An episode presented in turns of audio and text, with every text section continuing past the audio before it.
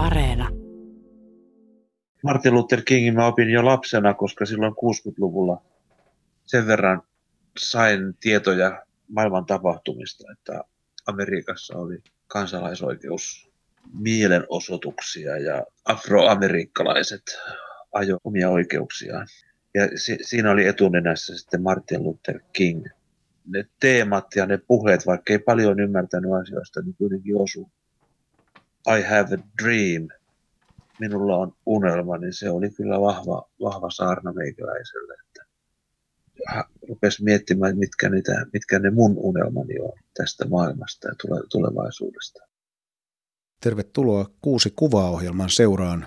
Tänään olemme gospelmuusikko ja lauluntekijä Jaakko Löytyn elämän kuvien äärellä.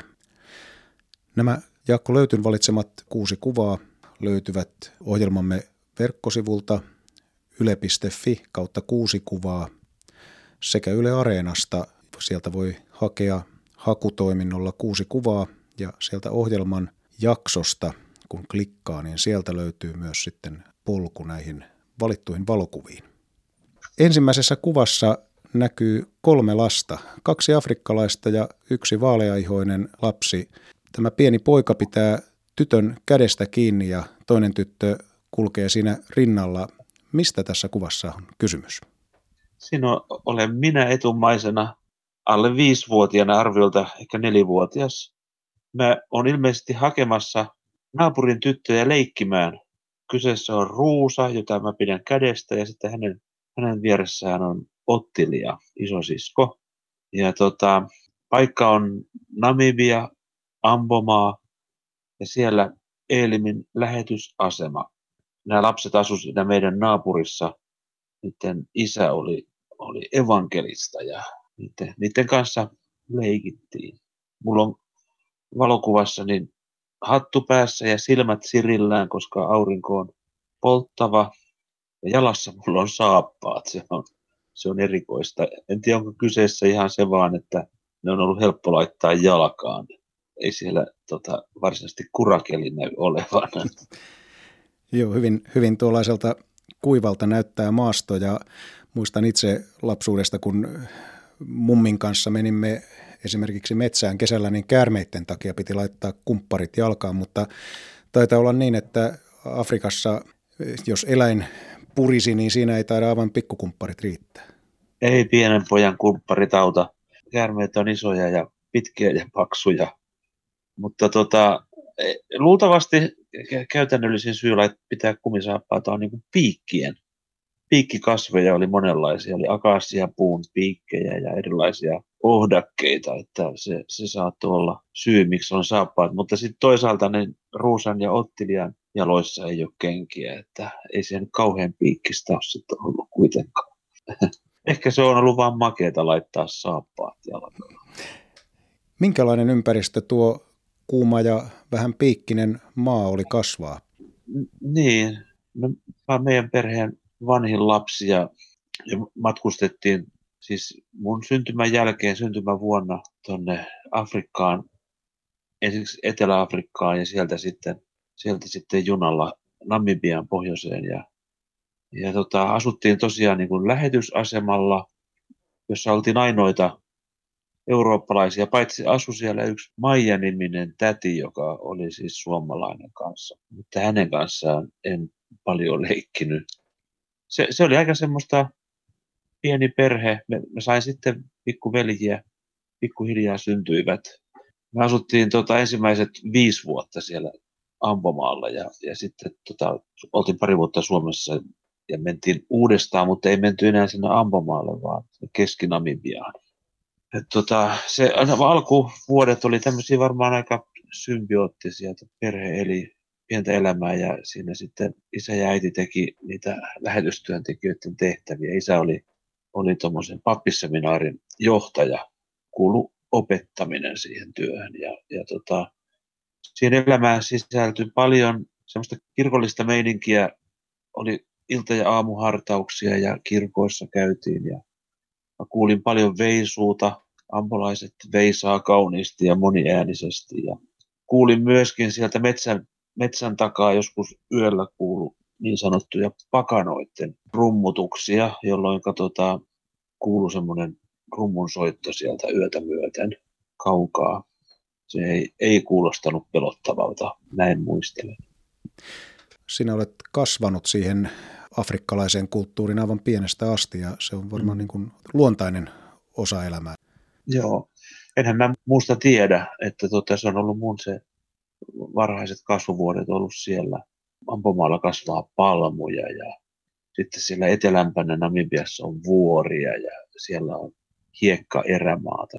Ne on mun sielun maisemia ja, ja sitten ne ihmiset ja suhteet ihmisiin. Mä opin puhumaan yhtä aikaa, kun opettelin suomea, niin opettelin myös kuanjamaa puhumaan ja näiden Ruusan ja Ottelijan kanssa meillä oli yhteinen kieli.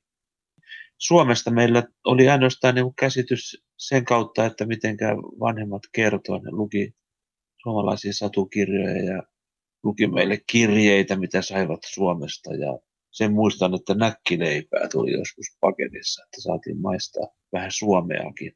Oli se omanlaista, se on niin kuin mun ainoa lapsuus semmoinen vähän isompana, kun menit kouluun, niin se koulukin oli tietysti siellä Namibiassa ja se oli sisäoppilaitoksessa. Joo. Minkälaista aikaa tuo vähän myöhäisempi lapsuus oli? Joo, se, tota, sen jälkeen kun me oltiin käyty Suomessa, pari vuotta oltiin Suomessa, niin mä menin sitten toiselle luokalle kahdeksanvuotiaana sinne Svakomundin kaupunkiin Atlantin valtameren rannalle ja mun vanhemmat oli siellä sisämaassa satojen kilometrien päässä Namibin hiekkaerämaan toisella puolella. Kyllä sitä aikaa sävytti vahvasti siis koti-ikävä, joka vaivasi erityisesti silloin, kun oli justiinsa vanhempansa niin kuin hyvästellyn ja, ja veljensä. Se oli tota, koti-ikävä oli, oli kova ja se tietenkin vaivasi meitä kaikkia lapsia. Meitä oli suomalaisia lapsia parhaimmillaan yli 20. Se oli suomalainen sisäoppilaitos. Kohtalotovereita riitti se oli niin kuin erikoista, että me käytiin ihan niin kuin Suomen systeemin mukaista koulua, että, että mä muun muassa aloitin ruotsin kielen opinnon siellä ja, ja, ja tota, opiskeltiin maantietoa. Mä opin siellä noin Suomen vesireitit, osasin hyvin. Sille tiedolle, mitä koulussa sain, niin ei ollut vastaavuutta siinä ympäristössä, että me ei, ei opiskeltu ollenkaan sitä Namibian maantietoa, vaan Suomen maantietoa. Se oli oma ristiriitansa siinä. Kuten kerroit, niin ikävä oli tietysti ymmärrettävästi lapsella ja varmaan siellä on vanhemmatkin ikävöineet lasta ja myöhemmin ilmeisesti lapsia. Joo, sitten tuli vuoden päästä sinne tuli Heikki, Heikki veli ja sitten taas kahden vuoden päästä tuli Sakari veli sinne. Että tietenkin oli mukava, mukava, kun oli siinä koulussa. Mutta että mielenkiintoista on se, että kun meillä ei ollut puhelinta käytössä eikä tota, vanhemmat ei tosiaankaan kuukausitolkulla käynyt siellä, eikä me käyty siellä, me käytiin vaan lomilla kotona. Niin tota, me kirjoitettiin kirjeitä. Mä oon kirjoittanut sitten vanhemmille ja velilleni kirjeitä ja ne on aika liikuttavia lukea, ne oikein ilman kyyneleitä pystyn niitä lukemaan jotenkin riipasee, että sieltä on pitänyt vanhempiensa kirjallisesti pitää yhteyttä ja vastaavasti vanhemmat kirjoitti mulle sitten. Ja näitä lomia oli neljä vuodessa. Oliko niin, että niin. tämä oli joululoma ja kesäloma olivat vähän pidempiä sitten? Joo, sitten oli tämmöiset kvartaalilomat oli keskellä lukukautta sitten, että niiden aikana pääsi sitten kotona käymään. Miten tuolla kuljettiin sitten kotiin? Siellä ei aivan mitään tuota, metroa mennyt. Ei. Tota, autolla pääsi tietenkin erämaan halki, mutta mä muistan siis yhden yhden matkan, kun mentiin junalla. Juna lähti Svakomundista illalla ja yötä myöten. Ne lähti sinne sisämaahan puksuttaa ja mä jäin Karibibin asemalla pois keskellä yötä. Muistaakseni olin ainoa ihminen, joka jäi junasta pois. Hyppäsin sinne pimeälle asemalle ja siellä oli kuin olikin isä odottamassa.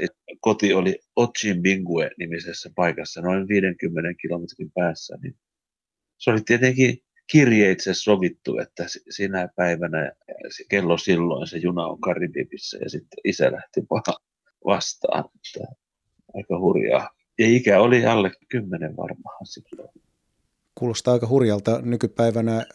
Monet suomalaiset vanhemmat pohtivat, että uskaltaako lapsen päästää vaikkapa, sanotaan nyt Helsingin keskustassa matkustamaan mm. junalla tai bussilla ja tuolla ei paljon auttanut murehtia sellaisen. No ei, niin ei me tiedetty, tiedetty, että ei se ihan normaalia ole. Mutta ehkä ennen vanhaa ylipäätään se lapset sai elää niin kuin vapaammin ja niihin luotettiin enemmän. Ja, ja jotenkin vanhemmat elämä, elämän olosuhteet oli semmoisia, että ei, ei ollut mahdollisuuksia suojella lapsia kaikilta, kaikilta mahdollisilta vaaroilta. Mennään vielä sen verran tuohon Afrikan varhaisvuosiin, että olet ammatiltasi lauluntekijä ja muusikko, laulaja. Miten tämä Afrikan tausta ja, ja se lapsuus siellä Afrikassa, niin miten se on vaikuttanut musiikki-identiteettiisi? Kyllä se on siis vaikuttanut ihan suoraan siihen, että mua miellyttää tavattomasti semmoinen yleisesti ottaen afrikkalainen, eli, eli eri puolilta Afrikkaa tulevat niin kuin, musiikilliset jutut, poliento ja, ja tota, rytmi ja, ja tavallaan sitten tietynlainen niin kuin monotonisuus, eli semmoinen, että se musiikki niin kuin kulkee ja kulkee ja kulkee ja, ja se, sitten se laulu siinä elää siinä päällä.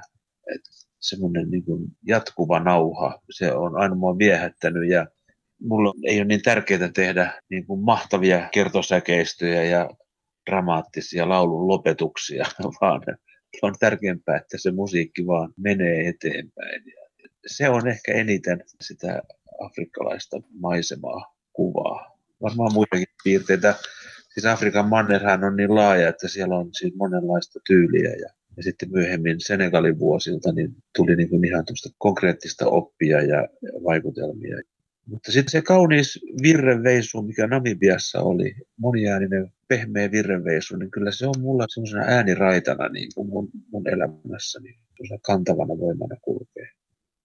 Samaten sitten ne paikalliset soittimet, kielisoittimet, joista tota, voisi ajatella, että nykyinen länsimainen banjo on niin kuin niiden myöhempi kehitysversio. Niin niillä soitetut melodiat oli, ne on niin kuin mun mielestäni maailman kauneimpia melodioita.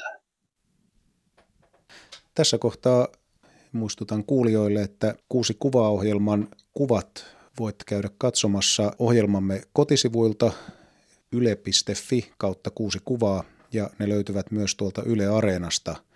Kun hakee sieltä vaikka tällä kuusi kuvaa nimellä, niin sieltä löytyy kuusi kuvaohjelman jaksot ja siellä jakson yhteydessä on myöskin sitten linkki näihin kuviin. Olemme siis gospel-muusikko, musiikin tekijä Jaakko Löytyn elämän kuvien äärellä tänään. Mennään toiseen kuvaan. Siinä, siinä olet edelleen pienenä poikana aikuisen miehen sylissä. Kukas tässä mustavalkoisessa kuvassa sinun kanssasi on? Siinä on mun toivoukkini. Tämä kuva on otettu silloin meidän Suomen lomalla 60-luvun alussa. Ukki ja mummu, Fanni mummu on, on mulle tärkeitä ja merkittäviä henkilöitä, niin kuin kaikki mun isovanhempani ja, ja rakkaat sukulaiset on, on tärkeitä tajuan, että heidän kauttaan mä liityn niin kuin semmoiseen ketjuun, että tota, mä en ole niin kuin yksin täällä maailmassa, vaan niin kuin jatkumo omalla paikallani ja taas musta, musta jatkuu eteenpäin sitten tämä elämän helminauha. Toivo Ukki oli konduktööri ja Urjalasta kotoisin Torpan poika, joka aloitti elämänuransa Urjalan asemalta asemamiehen apulaisena, harjas siellä vaihteita ja, ja pikkuhiljaa eteni sitten uralla niin, että muutti lopulta sitten perheineen Tampereelle ja hän jäi eläkkeelle ylikonduktöörinä. Hän oli valtion rautateiden pitkä ura, ura takanaan ja hän oli jämpti ja kunnollinen ja perusteellinen mies, isänmaallinen mies. Kun häneltä kysyi esimerkiksi kellon aikaa, hän vastasi aina sekunnilleen sen ajan johtuen tietenkin siitä, että hän oli konduktöörinä ollessaan tottunut siihen, että elettiin, se oli sekuntipeliä se elämä. Mutta tämä kuvastaa muutenkin hänen perusteellisuutta ja tietynlaista niin uskollisuutta, uskollisuutta ja kutsumusta elä, elämässä, että hän teki kaiken juurta jaksaen. Jotenkin tämä luonteenpiirre on tietenkin mussakin nähtävissä samalla tavalla kuin mun isäni oli, oli tota tämmöinen kanssa kutsumustietoinen. Niin se on muuhunkin siirtynyt hyvässä ja pahassa. Voisin ajatella, että pahassa siinä mielessä, että mäkin on ollut aika työkeskeinen ihminen ja siitä on oma perhe saanut tuta ja itsekin olen sitä kärsinyt, kaikki ne vaivat, stressit ja uupumukset ja masennukset, mitä siitä on, on sitten seurannut. Mutta to, ja mä käyn Ukin kanssa niin kuin dialogia edelleen, että pistän niin kuin elämää tärkeysjärjestykseen Ukin kanssa. Mä välillä mä olen vähän kiukkunen toivo Ukille ja välillä kiitän joistakin asioista. Ja Ukilla oli, oli hirveän vahva käsitys sisällissodan ajoista ja tota, omat traumansa siinä ja hän oli ehdottomasti siis edelleen valkoisten puolella. Ja mä jo pikkupoikana, kun Ukki vei meitä Tampereen laitamilla Vehmaisissa seisoo metsässä Mannerheimin patsas sillä paikalla, missä Mannerheim johti Tampereen valtausta ja jotenkin Ukki halusi meille pojille sitten sitä tähdentää, että, että Mannerheim oli suuri vapauttaja. Ja jotenkin mä keskustelen nyt edelleenkin Ukin kanssa siitä, että, että oli siellä vastapuolellakin niin kuin omat ihmisensä, että se rintama ei ollut vain toisinpuolinen, että olisi ollut vain valkoisia, vaan oli myös punaisten puolia. Vapauden janoja oli, oli kova kummallakin puolella. Ideologiset aatteet oli, oli vahvoja ja tämmöistä keskustelua käyn Ukin kanssa edelleen. Ukkia se ei enää auta, mutta mua, mua koko ajan pikkusen. Muistan, että erässä haastattelussa, se oli Ylellä Perttu Häkkisen haastattelu, jossa puhuitte gospelmusiikista. Kerroit tuossa haastattelussa, että sinua vierastettiin herätyksellisissä gospelpiireissä yhteiskunnallisuutesi takia. Joo.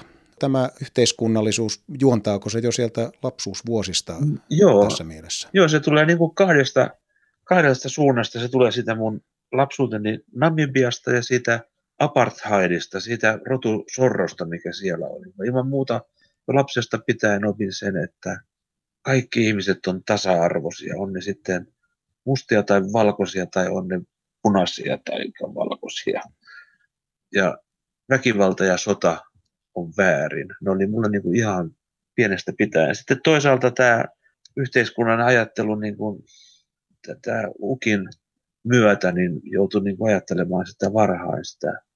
Että kyllä mulla on niin kuin vahva eetos on, on niin yhteiskunnallisen asioiden puolesta. Ja se näkyy mun musiikkituotannossa ja mun ajattelussani niin, että todellakin jotkut herätyskristilliset niin ei saa otetta sitä meikäläisen, meikäläisen uskosta, eivät ymmärrä sitä. Ja on, on tosiaan lyönyt vähän päätä seinään näiden tämän tyyppisten ihmisten kanssa. Mutta minkäs voit, mä oon, on sillä tavalla rakennettu ja se on mun uskoni. Et ole kuitenkaan niin kuin varsinaisesti poliittinen ollut ehkä.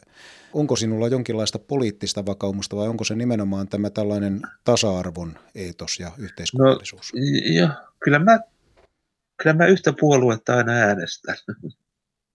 Että kyllä mulla on, kyllä mä oon, mä oon, on tota, mitä mä sanoisin. Kyllä mä oon siltä, mutta se ei, se, sitä mä en niin kuin halua liikaa tuoda esille esimerkiksi omassa työssäni ja niin musiikissani, koska mä haluan kuitenkin tehdä kaikille näitä lauluja ja, ja en halua rajata ihmisten mieliä. Että on tämmöistä avoimuutta haen. Eräs tämmöinen vaikuttaja, jonka ääni lauluissasi ainakin kuuluu, on Martin Luther King. Joo. Minkälainen hahmo hän oli esikuvana ehkä ja, ja tämmöisenä poliittisena vaikuttajana? Tai y- yhteiskuntavaikuttajana ennen kaikkea ehkä. No, Martin Luther Kingin mä opin jo lapsena, koska silloin 60-luvulla sen verran sain tietoja maailman tapahtumista, että Amerikassa oli kansalaisoikeus mielenosoituksia ja, ja tota, marsseja ja afroamerikkalaiset ajo omaa, omia oikeuksiaan. Ja si, siinä oli etunenässä sitten Martin Luther King – Ja, ja tota, jotkut ne, ne, ne teemat ja ne puheet, vaikka ei paljon ymmärtänyt asioista, niin kuitenkin osu. I have a dream, minulla on unelma, niin se oli kyllä vahva, vahva saarna meikäläiselle. Että rupesi miettimään, mitkä, niitä, mitkä ne mun unelmani on tästä maailmasta ja tulevaisuudesta. Mä oon tehnyt kolmekin laulua Martin Luther Kingistä. Tässä on, on vaikuttava henkilö mulle. Niin, se, nehän voisi vaikka sanoa ääneenkin, siis Martin Luther Kingin laulu ja sitten on meillä unelma ja mikä se kolmas on? Sitten on kolmas on semmoinen julkaisematon kuin Vihdoinkin vapaa niminen laulu. Tämä on jossain keikoilla esittänyt aika uusi laulu. Onko se tulossa joskus vielä levyllekin? No toivotaan, että jos leviä vielä maailmassa tehdään, niin kyllä niitä on mulla olemassa sen verran lauluja. No niin, sitä jäädään odottamaan. Mm. Mennään seuraavaan kuvaan. Tässä kolmannessa kuvassa onkin komea veljessarja. Siellä löytyn veljekset, eli ketäs tässä kuvassa kaikkia nyt on? No, jos vasemmalta katsotaan, niin siinä on minä, Jaakko, sitten on Heikki, sitten on Sakari ja sitten on Mikko ja sitten Olli. Meillä on kaksi vuotta ikäeroa muiden kanssa, paitsi sitten Olli on semmoinen hännähuippu ja se on useamman vuoden, Mikko on nuorempi. Mielenkiintoinen kuva. Harvoin ollaan oltu tuolla tavalla yhdessä niin, että meistä olisi saatu yhteiskuvaa ja siinä on sellainen pieni huumor, huumorpilkäs siinä veljeksillä. Me nimittäin seistään siinä kuvassa niin kuin kallellaan. Vasemmalle kallellaan ollaan siinä kuvassa, että jostakin syystä haluttiin. Ei otettu niin vakavasti sitä valokuvausta.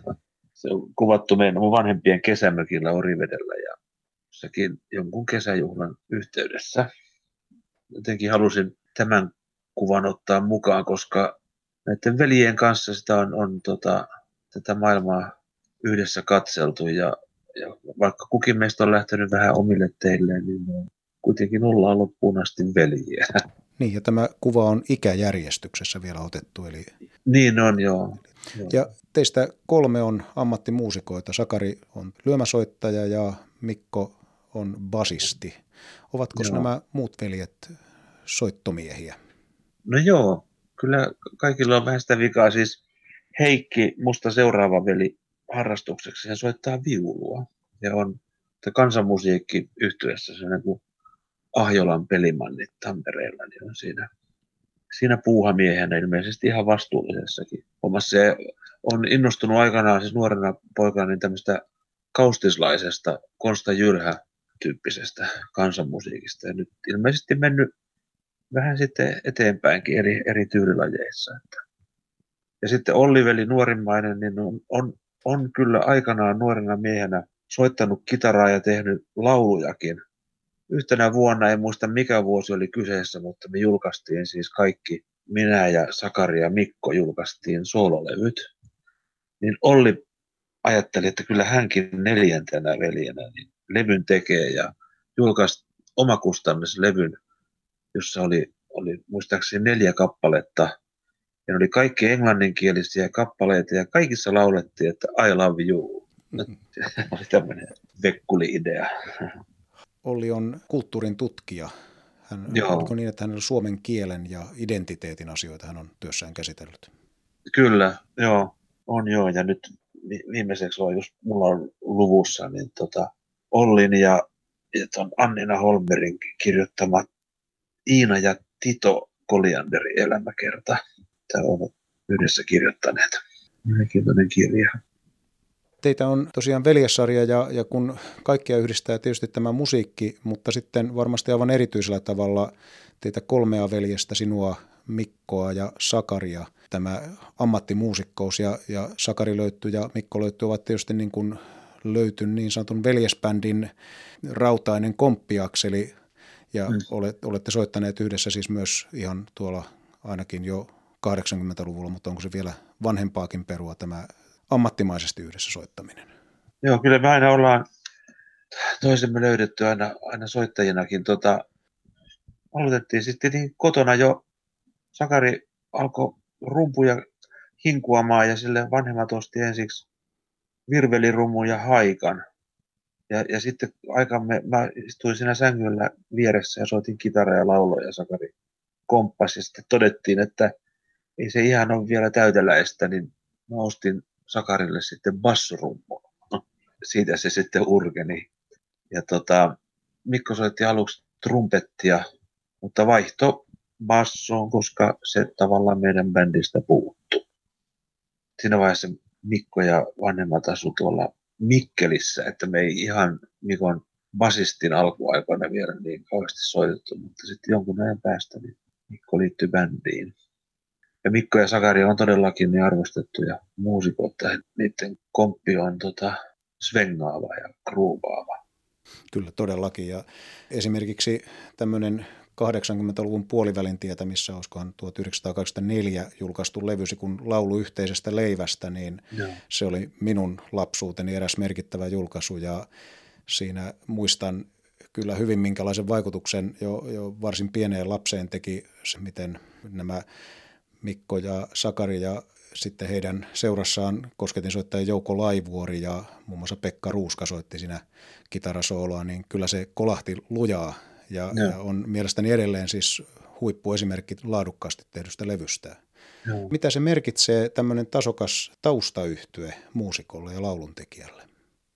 No onhan se tietenkin etuoikeus saada, saada työskennellä niin loistavien, inspiroivien soittajien kanssa. Ne ei pelkästään niin kuin soita ja myötäille, vaan niiltä tulee niin kuin ideoita ja kun tämän tyyppinen musiikki tehdään yleensä niin, että se sovitetaan yhdessä. Eli, eli mä teen niin kuin laulut, kirjoitan sanat ja sävelet ja keksin ehkä jonkun välisoittoteeman ja sitten menen harjoituksiin, niin sitten aika itsenäisesti sitten soittajat niin kuin hakee sen kompin ja muiden soittimien. Se on sitä yhteismusisointia ja siitä niin kuin parhaimmillaan syntyy niin kuin todella, todella hienoja yhteisesti tehtyjä sovituksia. Ja sitten tietenkin vielä, kun kyseessä on niin kuin velipojat, niin onhan siinä niin kuin ihan erilainen, erilainen klangi siinä yhde, yhdessä olemisesta. Se niin kuin kolme kaveria niin kuin tukee toisiaan, vaikka tilanne on, niin esimerkiksi bändissä saattaisi olla tämmöisiä niin kuin välien selvittelyjä, että kaikki ei aina niin kuin sujukkaan niin kuin, niin kuin helposti, niin Mikko ja Sakarin kanssa ei ole semmoisia suuremmin ollut, että me ollaan niin to- toisiamme aina tuettu puolustettu. Seuraava kuva on neljäs kuva.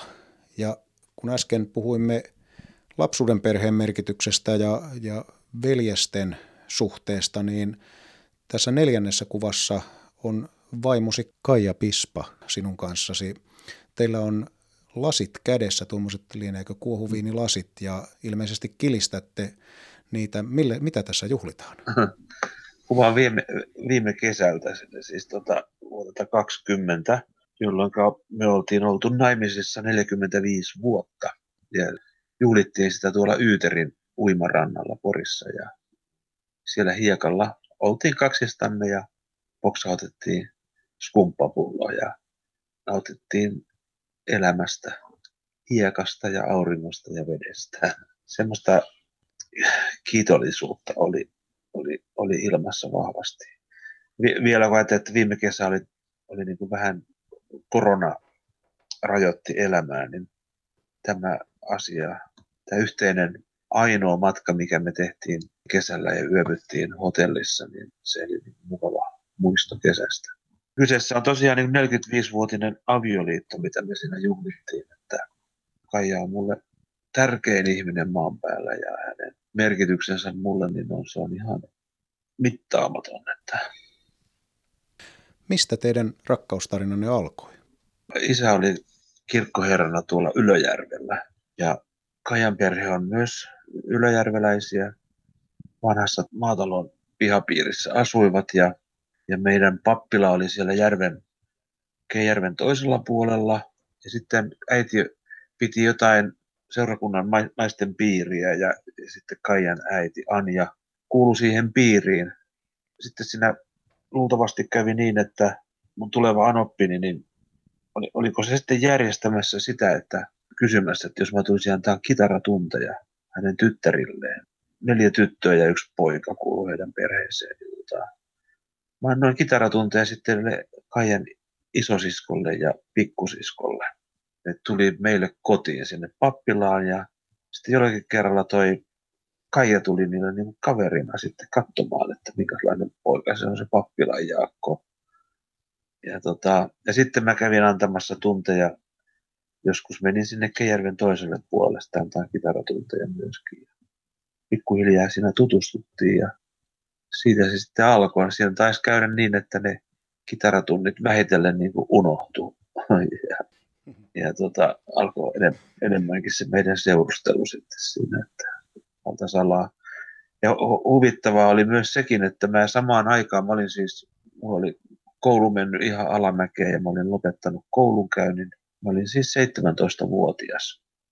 Ja tota, mä olin töissä tuolla Ylöjärven hautausmaalla, hautausmaan työntekijänä kesätöissä ja kun se meidän seurustelu alkoi siinä kesäkuun alkupuolella, niin mä myös unohdin sen mun kesätyöni en mä enää muistanut mennä ollenkaan töihin. Että me ruvettiin täyspäiväisesti seurustelemaan sitten. Että multa, multa meni työpaikka rakkauden takia. En, en sitä valitellut.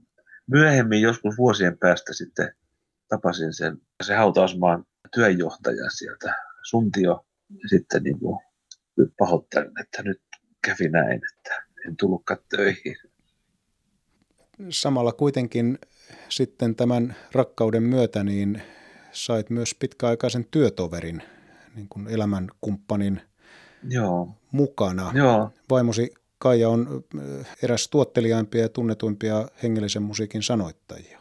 Minkälainen tämä teidän työparisuhde on? No se alkoi siitä, että mulla oli jo siinä vaiheessa sitten ensimmäisiä lauluja tehtynä ja mä tein kovasti. Mä olin innostunut laulu, laulun tekemisestä ja laulamisesta. Ja, ja tota, tein niitä tekstejä sitten ja sitten Kaija rupesi sanomaan, että ei se ihan noin me onnistu ne sanat. Että, ja se otti kynän käteen ja näytti, että jos pantaisiin noin ja noin ja noin, niin sitten se voisi sujuakin. Ja ihan sillä tavalla kädestä pitäen. Kaija oli taas koko nuoruutensa niin kirjoitelu olisi ollut sellainen runotyttö ja kirjoitellut runoja ja tota, se kirjoittaminen oli hänelle niin kuin helppoa ja luontaista. Mulle kirjoittaminen ei ollut luontaista, vaan sitten sävelmien keksiminen oli mulle, mulle ne tuli helposti. Ja tota, siitä se sitten lähti, että osaan lauluihin teki Kaija suoraan sanat ja osaan tehtiin yhdessä. Ja, ja sitten kun mä niitä rupesin itsekseni tekemään, niin aina mä näytin niitä Kaijalle ja niitä sitten korjailtiin ja keskusteltiin ja, ja tota, paranneltiin. Ihan edelleenkin, kun teen uusia lauluja, niin kyllä ne Kaija ensimmäisenä lukee, antaa palautetta ja ne, niihin tulee vielä sitten muutoksia. Tarkalla kielikorvalla Kaija niitä heti sanoo jonkun kohdan, että toi ei ole ihan hyvä. Ja, ja sitten tuota, me on, on niin kuin vuosien aikana niin tehty erilaisia kokonaisuuksia, niin messukokonaisuuksia ja kun hän on itse kirjailija, hän on tehnyt siis tota lastenkirjoja ja, ja muita kirjoja, niin, niin tota se, siitä aina niin kuin jää tämmöisiä ylittä erilaisia tekstejä, jotka mä sitten poimin ja katsoin, että mitä niistä saisi. Sitten mä niin kuin yksikin laulu, esimerkiksi niin kuin Kuka on hän, niminen laulu, niin se oli jäänyt ylittäjä jostakin tilaustyöstä, ei ollut sopinut siihen, niin sitten mä lueskelin sitä ja sitten sanoin Kaijalle, että jos tuohon kirjoitat vielä kertosäkeistön, niin tästä tulisi lauluja. Niin sitten siihen syntyi kertosäkeistön teksti. Kyllä me ollaan, ollaan yhdessä monenlaisia tehty. Läheisen ihmisen kanssa työskentely ei aina ole aivan mutkatonta. Teillä se ilmeisen vähintään kohtuullisesti sujuu, kun näin pitkään olette yhdessä lauluja kirjoittaneet, mutta Tuleeko mieleen esimerkkejä semmoisesta kappaleesta, missä se olisi vähän vaatinut yhteen kolistelua ennen kuin lopputulos on tyydyttänyt molempia? Joo, onhan, onhan niitä ja siis eri, erityisesti tulee mieleen laulu nimeltä Kahden maan kansalainen, joka on, on varmaan niin kuin tällä hetkellä suosituin meidän lauluista, jota mä laulan edelleen jokaisella keikalla. Laulan ja jos sen laulan, niin tullaan kyllä pyytämään että laulaisitko sen. Sen synty on siis semmoinen tarina, että me oltiin tultu Senegalista, jossa me oltiin, oltiin oltu kuusi vuotta. Ja meillä oli aikamoinen kulttuurisokki sitten palata tänne Suomeen. Suomi oli 90-luvun puolivälissä niin ihan erilainen kuin silloin 80-luvun loppupuolella. Ja tota, me oltiin laman kourissa ja me tota, tehtiin sitten pyynnöstä tuonne lähetysjuhlille Lahteen laulua Martti Rautasen elämään liittyvää laulua. Martti Rautanen oli ensimmäisten lähetystyöntekijöiden joukossa Namibiassa. Ja tota, se ei meinannut syntyä sillä sopusasti. Me saatiin tehtyä ensin kertosäkeistö, että, että mitä siinä on sanat ja miten se sävel siinä menee. Saman pöydän ääressä, mitä työstettiin. Ja sitten sovittiin, että Kaija rupeaa kirjoittamaan tekstejä. Mä menin toiseen huoneeseen ja sitten Kaija tuli ensimmäisen säkeistön kanssa ja, ja se, se ei niin kuin ollenkaan miellyttänyt. Siinä oli mun mielestä liian pitkät rivit, että se, ei semmoista voi hengittämättä kuka laulaa noin pitkiä rivejä. Ja tota, siinä sitten taisteltiin ja, ja lopulta Kaija pikkusen sitten taisi lyhentää niitä ja mä kirjoitin vähän tiuhempaan nuotteja, niin sain tehtyä, mutta se, kun se valmistui se laulu, niin ei siinä ollut tullut semmoista tyytyväistä oloa ollenkaan, että nyt olisi hyvä laulu meillä syntynyt tässä vaan. Ja oltiin tosi ihmeissämme sitten, kun se esitettiin ensimmäisiä kertoja, niin sitä niin valtavasti pidettiin. Me ei oltu niin kuin, se ei ollut meille mieluisa laulu. Mutta nyt sitten tietenkin, kun se on meidän käsistä lähtenyt ja se on ihmisille muuttunut merkitykselliseksi, niin kyllä mekin on, suhtaudutaan siihen lauluun, lauluun tota ihan tietenkin myönteisesti. Ja kuuluuhan ne taistelut elämään ja avioparikin täytyy välillä ilmaa puhdistaa. Olemme Jaakko Löytyn elämän kuvien äärellä ja seuraavana on vuorossa viides kuva. Tässä kuvassa olet sinä ja äitisi. Joo, se on siis viime vuodelta tämä, tämäkin kuva.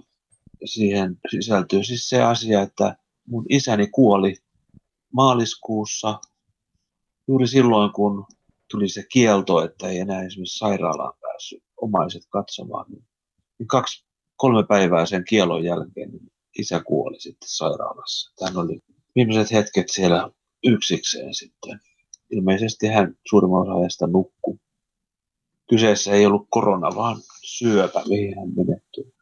Ja tota, sitten siitä kuukauden päästä, kun pidettiin, pidettiin hautajaisia, niin hautajaiset oli pienet. Me oli vain me viisi veljestä vaimoineen ja äiti. Ja siinä kuvassa niin mä todella istun sitten äidin vieressä. Se on semmoinen seurakuntasali Pispalan kirkolla ja siellä me oltiin isossa salissa muutamat ihmiset saattamassa sitten isää nämä menneet ajat, kun nyt, nyt tota noin, niin on ollut tätä äidin kanssa elämistä, että äiti, äiti on ollut leskenä ja me pojat, jotka onneksi asutaan tässä kaikki, kaikki lähimaastossa, niin ollaan, ollaan voitu olla hänellä tukena ja lähellä, niin tota, tämä on ollut u- erilaista elämää. Äiti on tavattoman mun mielestäni niin kuin hyvin selvinnyt siitä leskeksi jäämisestä. Hän on 92-vuotias ja virkeä, uteliaasti suhtautuu elämään ja seuraa aikaansa. Valmistelee vielä e- elämäkerrallista kirjaa vielä itsestänsä. Ja hän on eläkepäivinään maalannut kuvantekijänä, että tota, hän on todella virkeä ihminen ja läheisilleen tärkeä ihminen.